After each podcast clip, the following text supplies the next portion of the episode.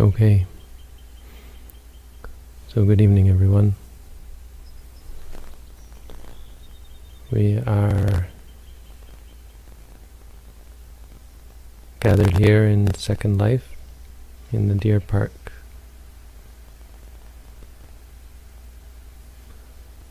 And now I've been asked I've been asked about this by various people over the years. When I showed Second Life to my Thai supporters in Los Angeles, they they I think were somewhat amused at the concept of going into a, a digital world like this. Recently someone asked, doesn't this go against your principles of trying to understand reality? How can you, on the one hand, claim to be interested in understanding reality, and on the other hand, engage in self-deception, the self-deception of this virtual reality? Uh, the answer is quite simple. It, I mean, I, I, talked about this a couple of days ago, a few days ago. There's no difference between virtual reality and, and so-called ordinary reality.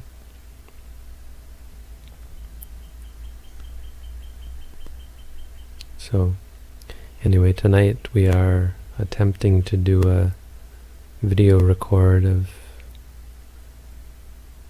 of the deer park, which just allows me to upload the talk to YouTube as well. Anyway, neither here nor there.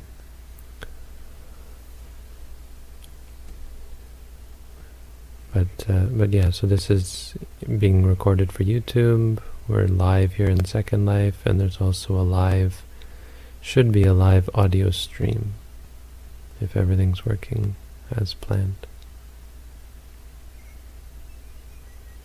The live audio stream will also be recorded and placed on the website.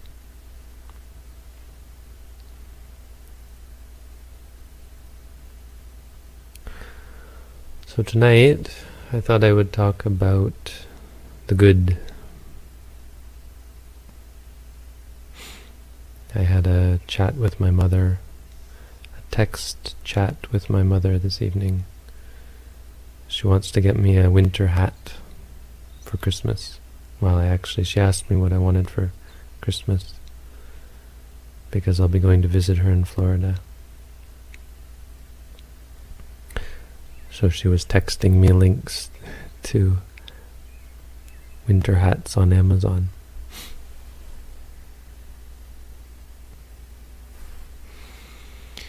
And I asked her how things are in America these days.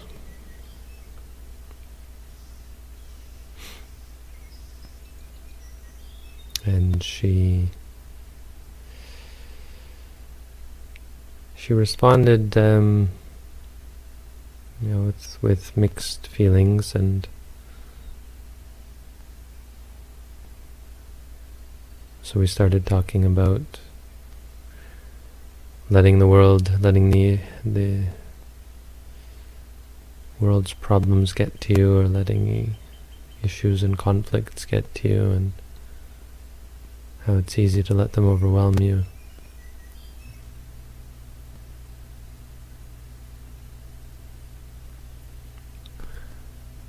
And we got to talking about the presidential candidates and how uh, she had had to uh, unfriend people because they were talking bad about her candidate.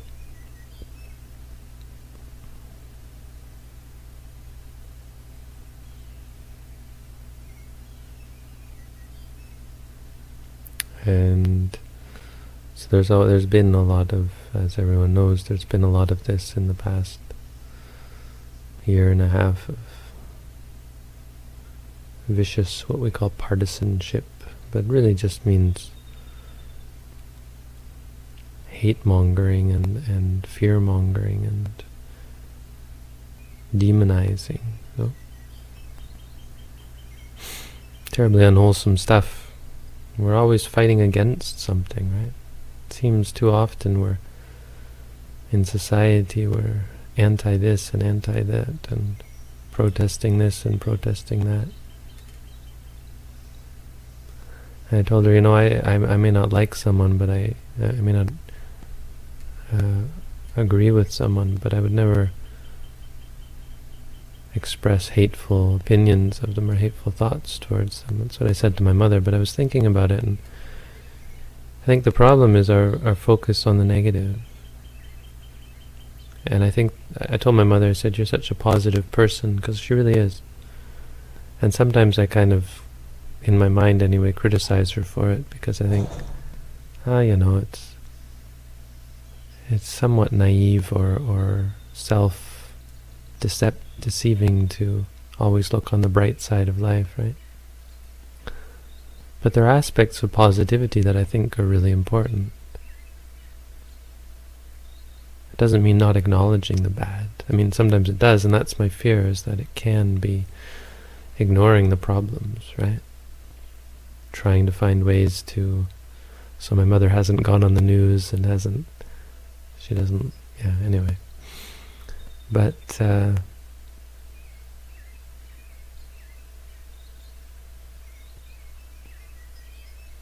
but positivity also also can refer to, or, or an aspect of it, is not getting mired down, caught up in the problems.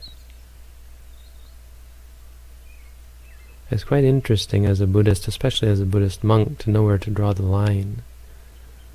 And uh, I think that's the line, is knowing the problems but not getting caught up in them. You want to help people, interesting thing about helping people is you never really help in a really ulti in an ultimate sense or in a, in a real and in, a lasting way if you by getting involved in the problems. The help you give practically is is of practical value and sometimes important, but it's not actually the the the spiritual or the psychological or the, the help in an ultimate sense. You only get that by staying out of their problems and by by working in the realm of absolutes, the realm of absolute reality, what's really going on. Don't get mired down in things like politics, society. I was talking this morning to a meditator about uh, generosity and whether it's good karma or bad karma to give to, say, a drug addict. And that's really a good question. I mean, it's a question that often comes up. But goodness isn't there. Goodness isn't in the the actual act. It's in the mind. Goodness is in ultimate reality. Karma is, is based on your state of mind, your, the quality of your mind when you give, when you do any sort of goodness. And so it comes not from actually, the goodness comes not from actually providing food to a homeless person. It comes from the qualities of mind that lead you to give to a homeless person.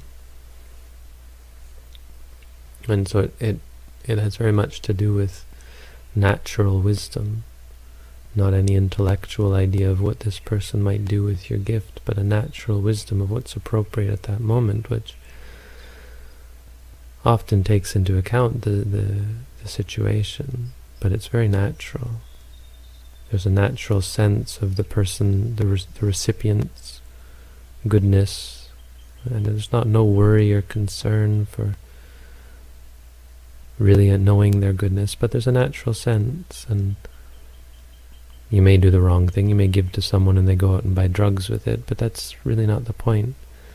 The point is your sense of clarity of mind and purpose and intention, you know, the desire to help someone, often simply the desire to fulfill someone's request, Someone asks you for money, you fulfill, fulfill their request.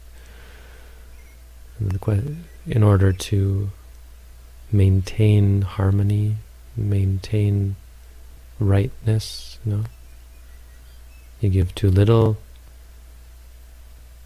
and the person is gets upset. You give too much, and the person feels entitled.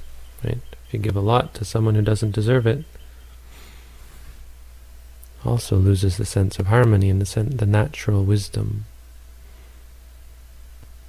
It's, there's a if you, when when you're mindful, you can sense to some extent, or or you you're in tune with your sensations, with your instincts, whatever they may be, and so you take them. Uh, you have clarity of mind. And that clarity of mind provides you with a sense of what is good. And so you focus on the good. You don't actually have to concern yourself with the particulars of the person's condition beyond uh, assessing their, their sincerity and, and getting a sense of how they strike you, how they play into this uh, phenomenological uh, analysis or, or estimation of the situation of giving. It's somewhat of an interesting question. Don't want to talk too much about that, though it's an interesting aspect. Today what I wanted to go over is goodness. Talk about goodness as a practice. And emphasize this as, I think, a proper way of understanding the Buddha's teachings. Not to dismiss the problems, but to try and and solve the problems through goodness. Right? Goodness, uh, problem solving is, is, is one way of describing goodness. It's only good if there's a reason for it and there's a benefit to it and a problem or a challenge or a situation being ameliorated or addressed. And so that's a sort of positivity that I think we could get around in Buddhism. For example, as I was saying about talking bad about people, even public figures, hating them, you know, denouncing them.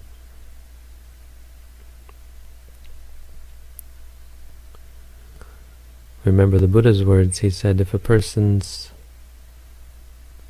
if a person's speech is no good but their actions aren't good, or if their speech and actions are no if their actions are no good but their speech is good, or if their actions and speech are no good but their thoughts are good. He said you should think of them like a, a cloth. If you find this cast off cloth on the side of the road and part of it's rotten, you should tear off the rotten part, throw it away and focus on and, and carry the and keep the good part. Don't throw the whole robe away.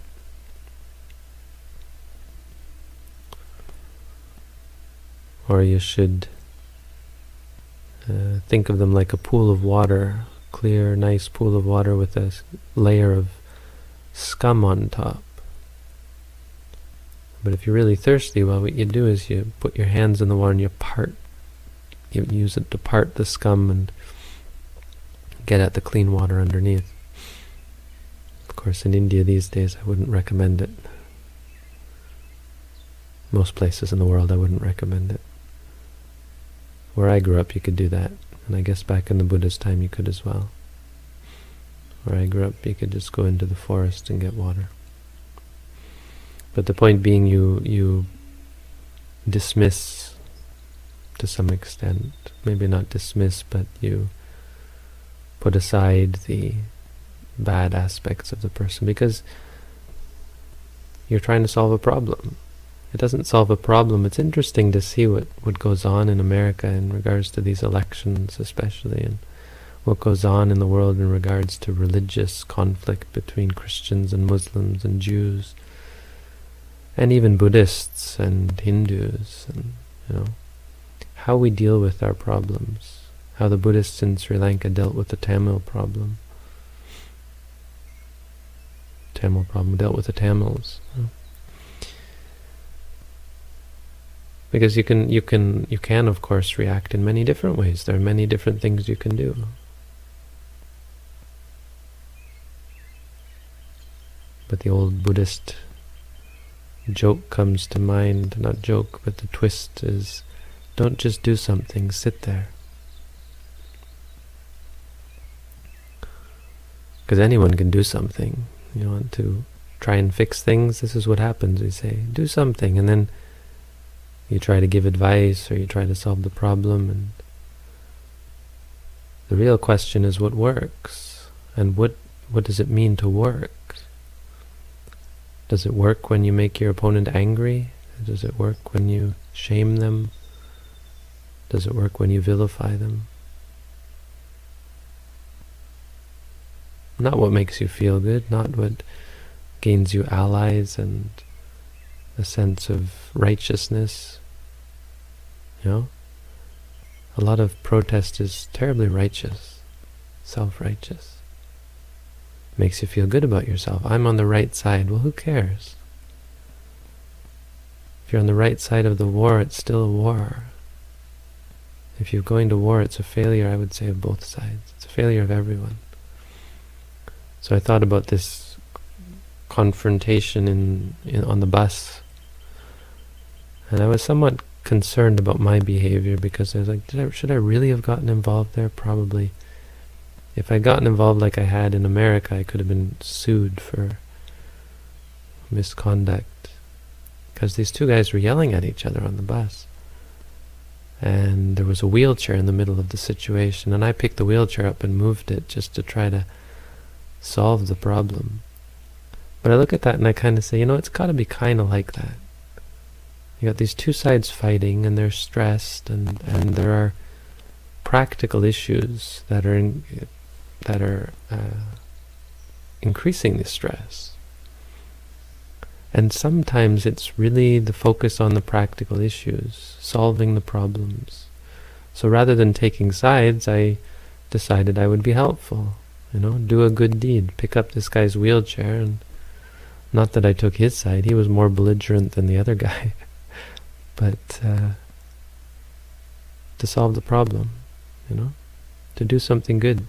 And sometimes that takes because it was basically an ignoring of the conflict. I'm not, I'm not that comfortable talking about myself in this way, but I think it was a, a good choice, and I think that's an maybe not the best choice or exactly right, but that kind of thing, I I couldn't figure out what to do to help these two people. How do you stop them from yelling at each other? And I think you don't. I think in many cases, uh, this is the key, is, is, is sidestepping the conflict and you know bettering everyone's situation. Because so often, you know, if, if if they had all focused on the task at hand, we could have all gotten to class on time. The guy in the wheelchair had an exam which he ended up missing. I think other people on the bus, the same thing, had exams that they were going to be late for.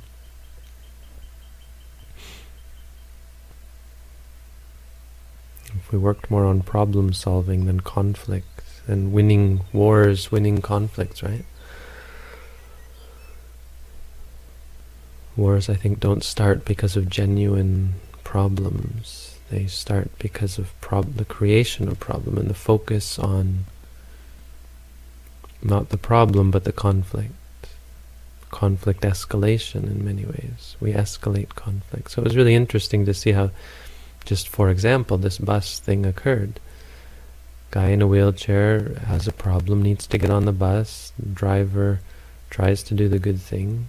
So far, no conflict, but the man starts to you know, talk too much, I guess, and complain a little bit, or you know, push the bu bus driver a little bit. A guy in the back of the bus escalates the conflict, and okay, here we have a problem. Then the guy in the wheelchair totally blows it out of proportion and escalates it to the point of no return. And then the bus driver steps in again and starts to make threats at the man in the wheelchair that he's going to call the supervisor. And of course, the man in the wheelchair buckles down. It was a comedy of errors in many ways. It was one thing wrong done wrong after another. But it's a this is a, an example, you know. It exemplifies the problem of escalation, conflict escalation. Really a good study in, for peace studies. Good study in conflict escalation.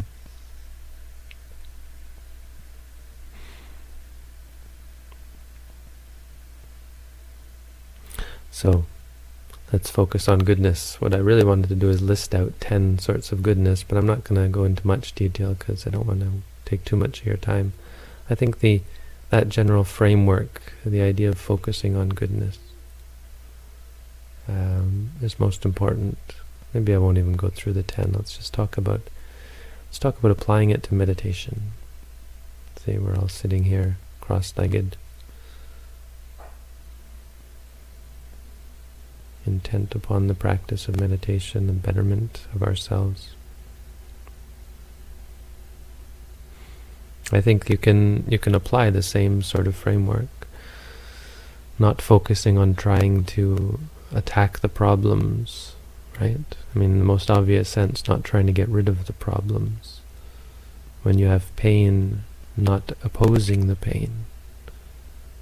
Even when you have bad emotions, not opposing them. Even when you have you know, evil inside, that you know, oh, I have such evil inside. Not opposing that, but trying to figure out what actually works. Because it feels kind of good sometimes to hate yourself and berate yourself and feel guilty is kind of it's kind of indulgent to feel guilty. Oh, I'm such a terrible person. We all do it. But it doesn't actually solve the problem. That's the key. I mean, it might make you feel better about yourself to hate yourself. Ironically. Yes, yes, I know I'm a bad person, but I hate myself too. We do this. But uh, it doesn't actually solve the problem, and that's key. Because so much of how we react to things inside and in our meditation is, is simply habit, because it makes us feel good, rather than actually assessing whether it solves the problem. How we deal with pain by avoiding it, by finding ways to uh, to fix it. How we deal with uncomfortable meditation sessions or uncomfortable aspects of meditation by finding tricks or ways to avoid or circumvent them.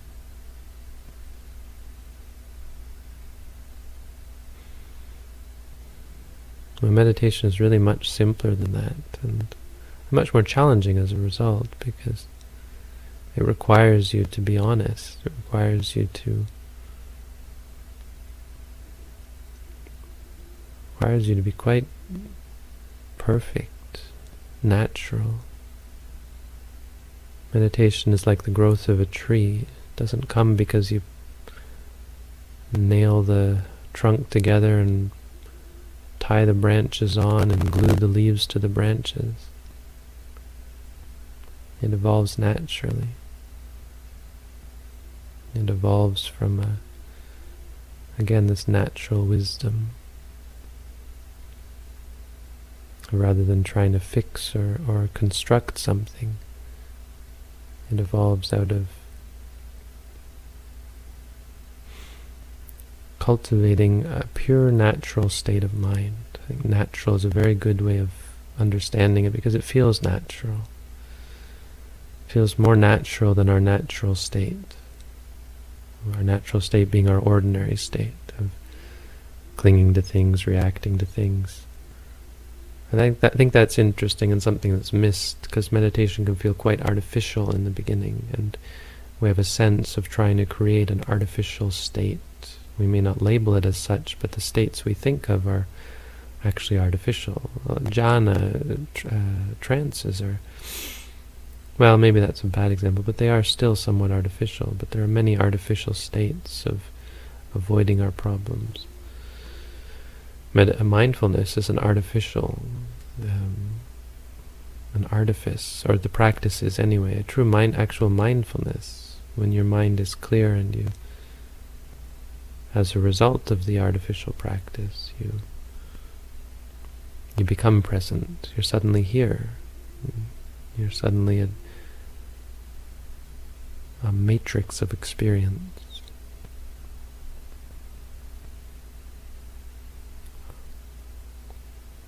You're suddenly seeing and hearing and smelling and tasting and feeling and thinking and nothing else. You're the you are the experiences. That natural state is what grows. It's what grows purity, what grows goodness.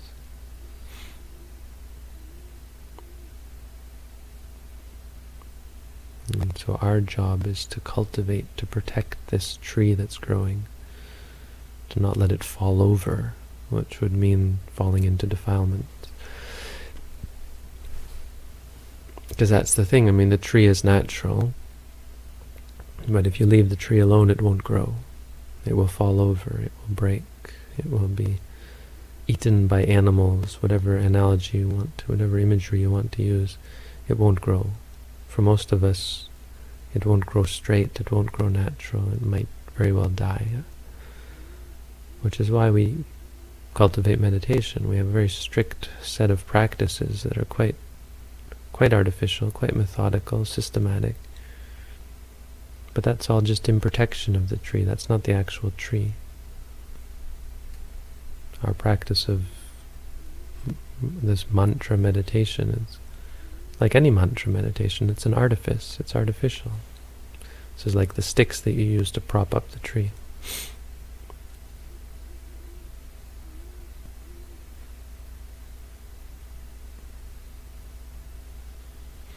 It's like the rope you use to tie the cow, the ox, the baby ox, when you're trying to train it.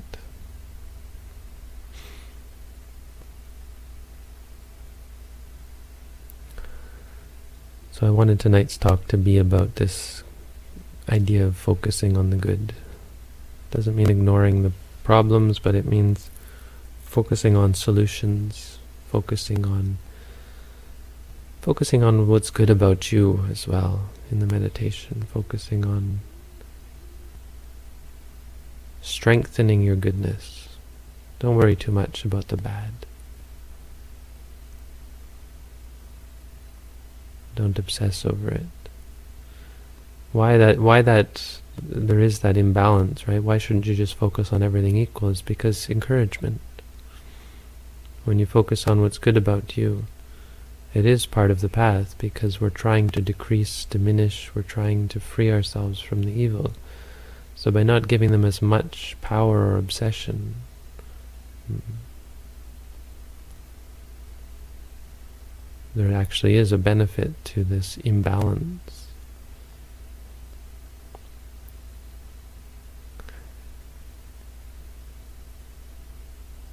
At least insofar as our outlook goes, right? Because we were all, we will often step back from actually being mindful and say, "Is this working?" Or we will we will remark upon how we feel, and sometimes get quite discouraged when we see, "Oh, I have such evil inside. I have such chaos inside. I'm never going to be able to do this."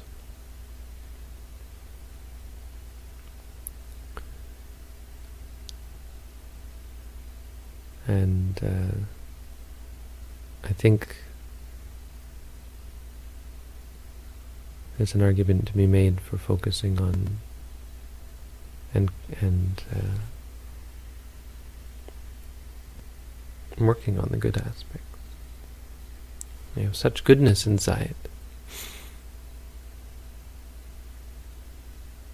You compliment someone, they feel good. I read this on Facebook recently. It was something about calling someone beautiful, but it goes for compliments. If you compliment someone, they'll feel good for 10 minutes. If you criticize someone, they'll remember it forever. They'll feel bad all day. It can be very hard on ourselves. You get encouragement from compliments. My teacher was big on compliments, complimenting people. It was remarkable, really, how good he was at at seeing the good in people. Good he is, so it's not dead yet, I don't think. Uh, but just watching him, I think this is an important thing to remember. It's another form of goodness, compliment, you know, appreciating other people. But appreciating ourselves is important too. Appreciating goodness, focusing on the good in people, not focusing on the evil.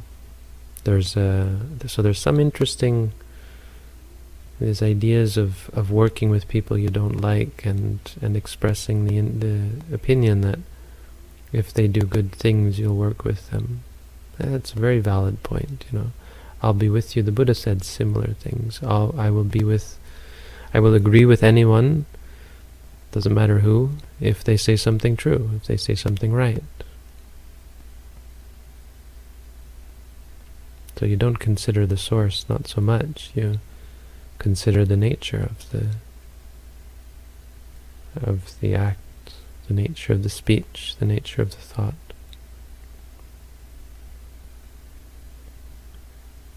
And you agree with what's right, and you disagree with what's wrong. You don't make villains out of people or heroes out of other people. You focus on goodness, focus on the good, and you remember that, I think a very poignant image is that of the Bodhi tree, or the flower, the lotus flower. The Bodhi tree is an interesting one though, because a Bodhi tree will grow anywhere. And most Bodhi trees, they grow out of bird shit, bird poop. In Thailand, the Bodhi trees grow everywhere. But Bodhi trees are fig trees, so the birds eat the figs and spread their droppings around, and so as a result, you'll see Bodhi trees growing out of the top of another tree. So there are certain trees that, up in the crook of, of the middle of the tree, there's a huge Bodhi tree growing on top of it. What I mean to say is a Bodhi tree grows anywhere, and it grows out of feces. Most plants do. They grow out of manure. The be beautiful, most beautiful flower uh, requires manure to grow. I mean, it's just a, it's just imagery, but it works to think about. Think about how unstained one can be in the midst of filth. The Buddha used this kind of imagery often about being unstained or unsullied, even in the midst of great filth. Like water off the back of a lotus, water off a lo lotus, or a mustard seed on the tip of a needle. I think he used that analogy to mean that it doesn't stick. Mustard seed does not stay on the needle. Can't. Something like that.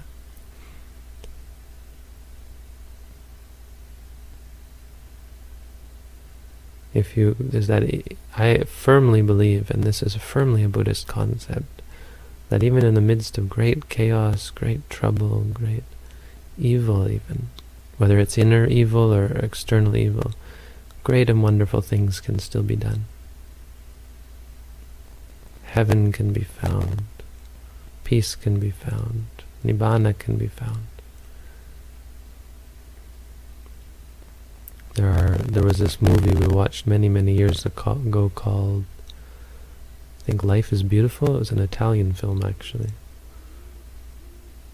about how this guy in the anyway in Nazi Germany manages to make everything. I mean, it wasn't completely a Buddhist film, but it's a very very positivist film. No, po not positive, but uh, positive thinking type of film.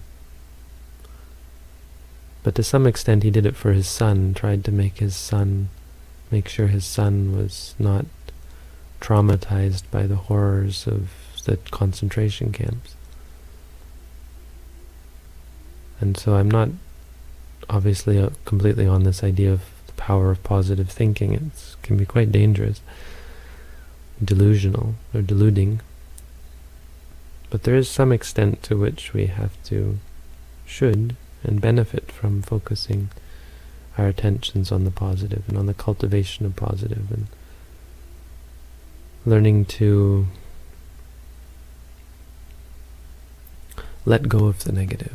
And I think letting go of the negative also involves not taking it as seriously.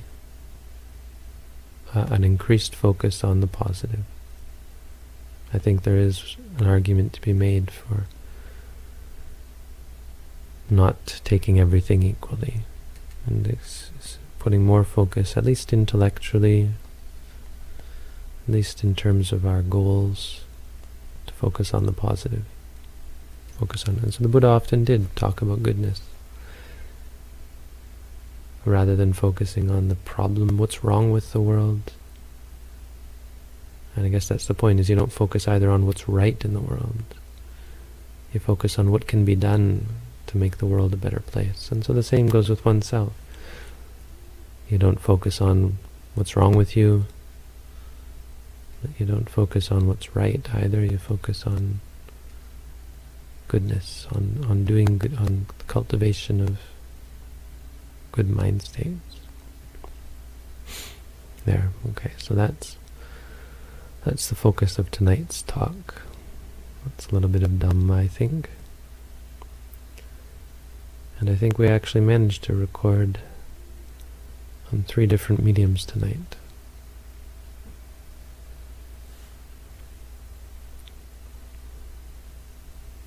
Oops, I'm still recording, which means that's showing up. Alright. No more playing around. Are there any questions?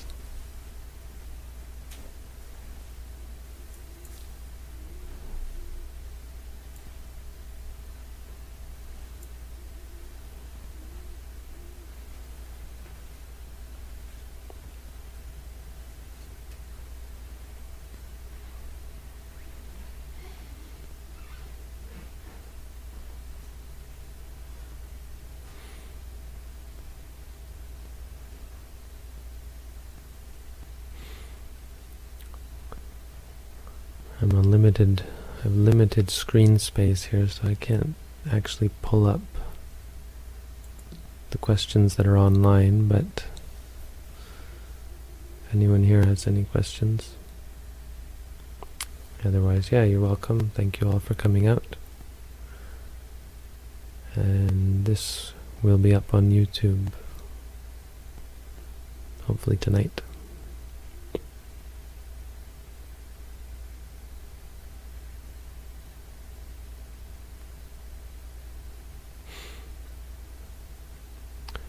Alright, then I'll say if you do have questions, bring them back another day and type them out and have them ready to answer, because ready to ask, because I don't know sitting here whether anyone is trying to uh, trying trying to uh, type it out frantically type out a question.